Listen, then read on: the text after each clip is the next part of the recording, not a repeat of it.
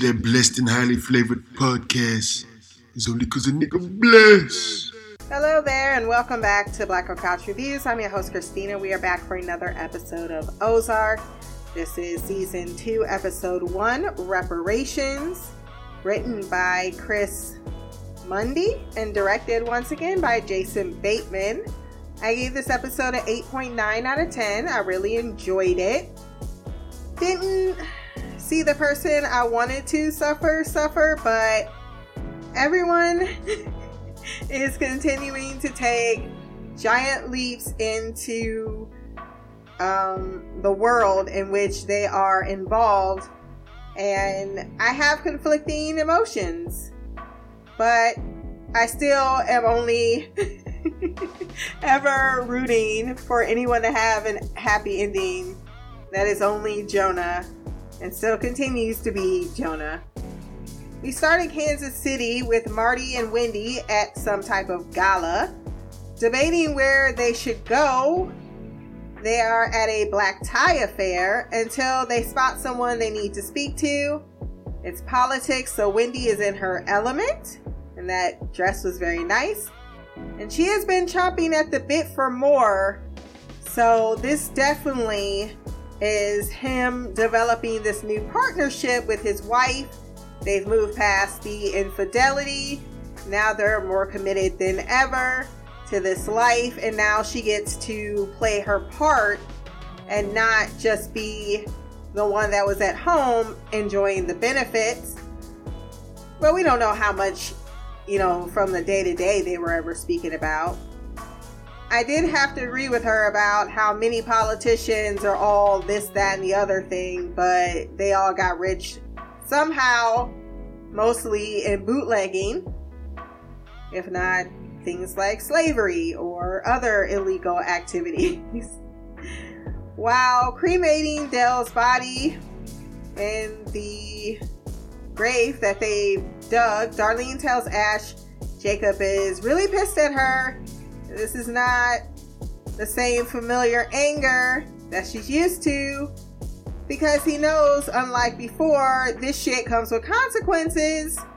And those consequences really should have been her ass on a spike as he works for the second largest drug dealer in Mexico. What part of that did you not comprehend? Ash sides with her and she calls him a sweet child. Uh huh, honey. That is quite a way to cremate a body, just toss the acid right on in there. they bring the Byrdes honey the next morning as a peace offering as Jacob updates Marty on the plan to drive Del's vehicle to the Chicago and make it look like he made it there. Ash is gonna do all of that. Marty still ain't cool with Darlene's actions, but Jacob tells him, We apologize, now let's move on. And that Darlene is contrite. Bullshit. That woman would not know contrite if it poked her in the eye. Jonah and Charlotte discuss his actions and how Charlotte thinks he's brave as she would have frozen, and that it was mom who co signed him killing, and the parents don't seem to be concerned by the fact that he was going to or that he went out and learned how to use a weapon. She stole $10,000 from the cartel cash as well and splits it with him, saying, Maybe I should tell mom and dad, but he says we might need it. This is not okay. And besides, why did y'all come back if you was just gonna be dumb like this? I don't understand. I don't know why the kids need to even be involved. I don't need to know what's going on in their lives. Ruth testifies at Cade's parole hearing despite their very terse last conversation. Marty is surprised by Tuck that Rachel hasn't been seen since yesterday and realizes when he goes in that she stole the the cash. She stole a good deal of cash too.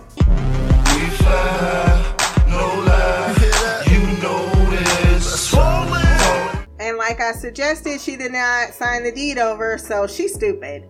She should have really just taken that money and gotten all the way away from it. Just cut it like a cancer.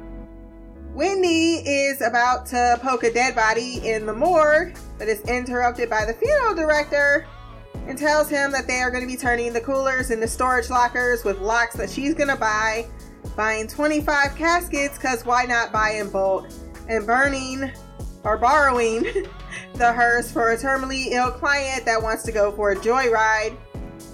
He was like, This is all highly unusual. The hearse is to move the money from Rachel's with the hope that they can absorb the loss of her betrayal, if one can even call it that, considering what y'all came into her life to do. Ruth stops by to tell him she's thinking about her future and her cousins and suggests that she become a partner with him, but Marty tells her that now is not the time.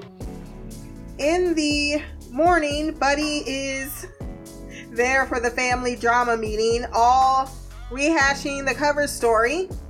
And we need to also replace the glass and update security. And I'm not sure why this wasn't a priority a long time ago, considering Ash really walked into your house. This is not the first intruder. And this is what I mean by the Byrdes are stupidly naive for the high stakes game that they're playing because they seem to think that they have a guardian angel and considering the amount of times they have escaped death i can see that giving you a complex and you start to believe that you are indeed blessed or you know just that good. You start smelling your own shit. And i feel like that's what's happening to marty. And while wendy hasn't completely gotten there I have a feeling she will with the justifications um, that she acknowledges that they're becoming these people. Marty says that they need total honesty, like their life depends on it, but everyone's lying. So he gets a call that the casino meeting is on and popping. Buddy and Jonah share glances as he wonders if they've killed before. They're like, of course not. Liars. Darlene really thinks she holds the nut still regarding the situation, more focus on her pride than business. This is a neutral place. I don't know, they should have came to us. You have the land, but at the same time, they really are doing all of the legwork. And eventually, you're just another distributor.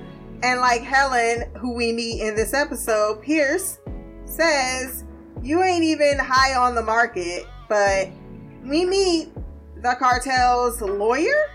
And of course, she's Caucasian, so everyone's a little put at ease by that. Uh, they shake hands, then play dumb that they don't know anything about Del and why he's not here. And what are they going to do without him? She says they're going to endeavor on. Helen then makes it clear she isn't sold on this casino, neither is her employer.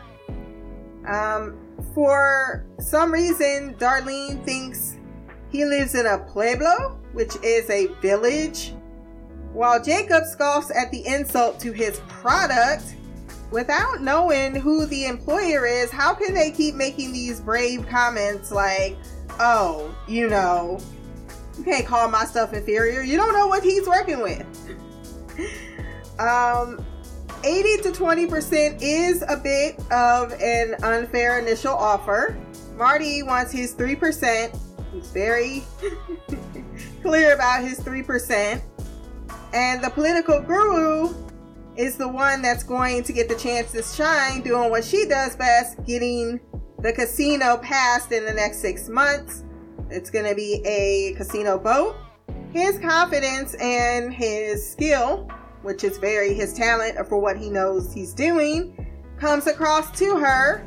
But she tells him, despite it being productive today, do not fuck with us because we will gut your wife, kill your children, and you don't even want to know what we would do to you. He tells Wendy that they're in the clear with the Del thing, but need to pull off this casino because that's the only thing now that matters. Because they seem to have this plan of once they get their 3%, they could just disappear and no one will know and no one will care because they'll get the thing in which both people will be satisfied to clean their money as well as have a successful business. Ruth is cleaning up for her dad when he comes home while Wyatt tells her she is not alone. He's still hanging out with Charlotte. She's like, I hope you're using a rubber. He's like, it's not like that. Not that you don't want it to be like that. At the club, Cheyenne is turning tricks which leads to a hilarious scene where she is kicking out the fat fuck. She's like, my dick. He's like, my dick is not supposed to go like that. then she tells Cheyenne or asks if she is uh, clean and that if she needs money, she needs to come to her. Marty learns seeking casino support will not be so easy, especially if you do not go to the lake house first. That's where Charles Wilkes is the guy that can make or break such casino dealings happening. They don't share the same politics. He's union busting. But Buddy tells him, or them, that uh, he likes some of his, of his social commentary. This Charlotte shit is beyond palatable to me. After six months, Marty wants to disappear as the casino will be self sufficient to launder, as I mentioned earlier. He's telling Wendy about this after she comes home late, setting off the alarm. I would have just beat her ass, quite frankly. I'm not sure why. And then they're so calm about it, and I don't get it. I really don't. They buy another business with a lake view and is visited by someone repping Senator Wilkes who tells them that they don't know them, but they don't know know them. No, they know them, they just don't know them. But Wendy says this is an invite because he didn't come all the way out here just to tell us we're not invited. Ruth really paid Cheyenne to give Cade some post prison sex and while she listens to hip hop in the car, they get it on in a motel room. Cade then comes in and asks why she killed his brothers. And she gives proof. For the most part, she gives the correct story. Russ was a rat, and it was a true story that he was going to turn on her and try to deliver her for the murder. So he's like, Those are my brothers. She's like, I'm your fucking daughter. Cheyenne did not look too pleased when she came out of that hotel room, and next time he tells her to get him a blonde, which causes her to smile, probably because he's not mad that she killed the brothers, like he approves what she did. But the blonde comment made me uncomfortable, especially later on in the episode. She clearly wants her father's love, but I think it is the wrong kind of fatherly love. He greets Wyatt and three before she shows him his own little room and he gets a hug, or she gets a hug for her efforts. Wendy goes to see Sister Alice about someone looking for dirt, because that's her wheelhouse. And she tells Marty that um, the warning wasn't a warning and gives him a tux for the fundraiser that she bought a $50,000 table to go to to meet the man himself. During Cade's welcome home barbecue, the Byrdes stop by so that Marty can finally have the conversation he's been putting off with Ruth, telling her that they aren't partners. He won't be held hostage for what she did for him. However, what do you want? She says to learn the books and 25,000 a year. And then I said, "Marty Byrde, you're a fucking monster." 25,000 a year. She's so I mean, she wants so little to get so far like she wants her her cousins to go to college and have a better life. Like the things that he's taken rather for granted. Cade seems aggressively hostile towards Marty and their relationship. Cause he's like watching her like a hawk the minute she started talking to him. While Wendy orchestrates a meeting with the Senator Wilkes, who's charmed by her, she's done everything to make sure he's charmed accidentally meeting. While that's happening, Helen is locating footage of where Del supposedly swiped his credit card. I don't even know why they figured that they would not have the resources to figure out, like, let's look at security footage. If he went here, then there should be some, like, they could have done a lot better at a place where they didn't have a camera once again, they're just underestimating the people that they're fucking with. And then she requests, who, that's another person who doesn't realize who they're messing with, the gas attendant to allow her to see that particular timestamp. But the cashier refuses. She even tries to bribe him a little bit, but he said 500 grand. So she sends in another guy who should have been a red flag as he points a gun at him because he was too busy staring at his phone. Then begs not to be killed, but is shot in the belly, made to suffer before he takes the footage, ending his existence. And you need to mind your damn business, bitch! I don't know. I would have been like, well, it's not my place. But then I also would have been like, I don't love this job. So how much we talking? Five hundred dollars, a thousand? I would have pushed my luck. I would say, well, how much you we starting with? Is it worth me losing this job? Because guess what? It was definitely not worth losing your life. Marty watches Wendy set up uh, the connection between him and Wilkes he is far more intrigued with her than he is with Marty. They then fuck in the car, and that was rather random. I guess their good luck got them horny. But the night turns into a bust very quickly when they are pulled over in the middle of the road by Helen's man, who also has a gun pointed at them, takes her to Helen's car, and uh, she's like, Look, I know you lied. No point in continuing to lie, and that you're not the killer because you're a businessman. However, he has one hour to get reparations, or the associates will be set loose. How the fuck was Del out of line? Because that is what Marty said. What do you mean Del was out of line? You can't take an insult? And you are clearly racist. Why would you side with the racist people? The audacity white people have for sticking together. Let's go see the Snells. I was really hoping it was to be Darlene. They say, How you know we're to be satisfied? Oh, you know. They go to the Snells with people talking about violating a code. Like, I don't even know why we even talk about violating the code. Um, sure, four million is a lot, but it's also enough to I mean, this was someone who was a top lieutenant, so it's not like he was an underling that no one's gonna care about. He had a wife, he had two kids. You know, he has to atone. Someone has to atone for that. And uh, he's like, well, maybe two million. Darlene ain't with it. She's like, we should just fight. Wendy begs Jacob, like, look, we got kids. They're gonna kill everyone. And I get that you want to fight them off, but if even if you win today, they're going to keep coming. They have all of the resources that you don't have. And he says, It's time for y'all to go.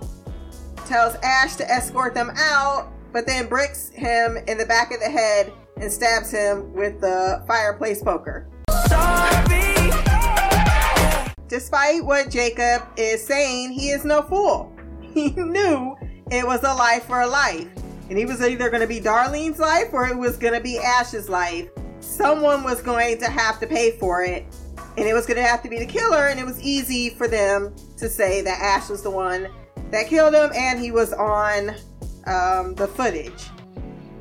The bird saying why really makes me hate them, but Jacob wasn't about to give up his wife. And I hope this teaches them a lesson in the future about how you're going to have to make some really, really terrible choices protecting each other. And also, this is what happens when you let your life, your wife do all the talking and then you love her and have to back her up. Reparations satisfied so business can move forward.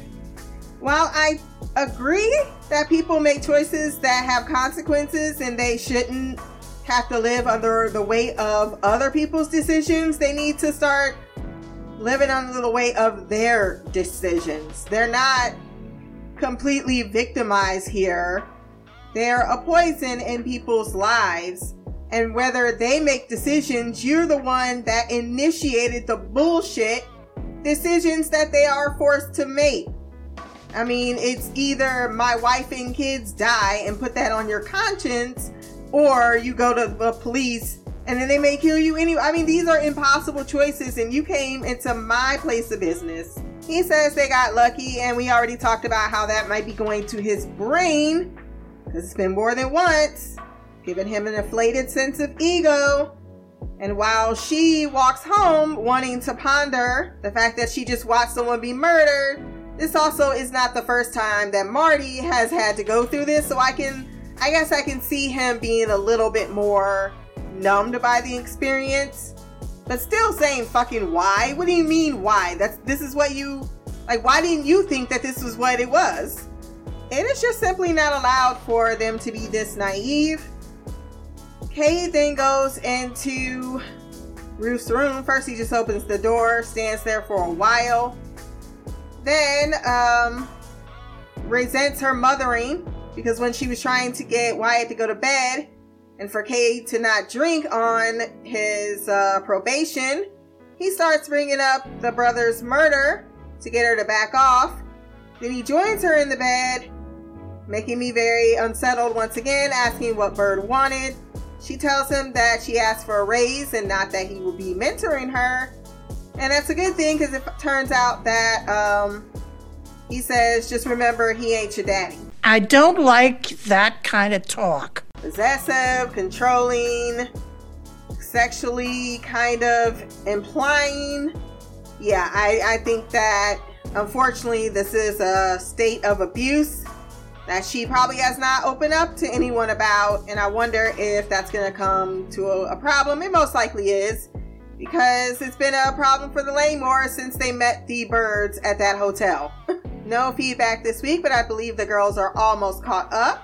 If you want to join in the conversation, blackgirlcouch at gmail.com, or you can leave a comment below on this podcast. My social media will be there as well. Remember to like, share, subscribe. Until next time, peace, hair grease, and Black Girl Magic.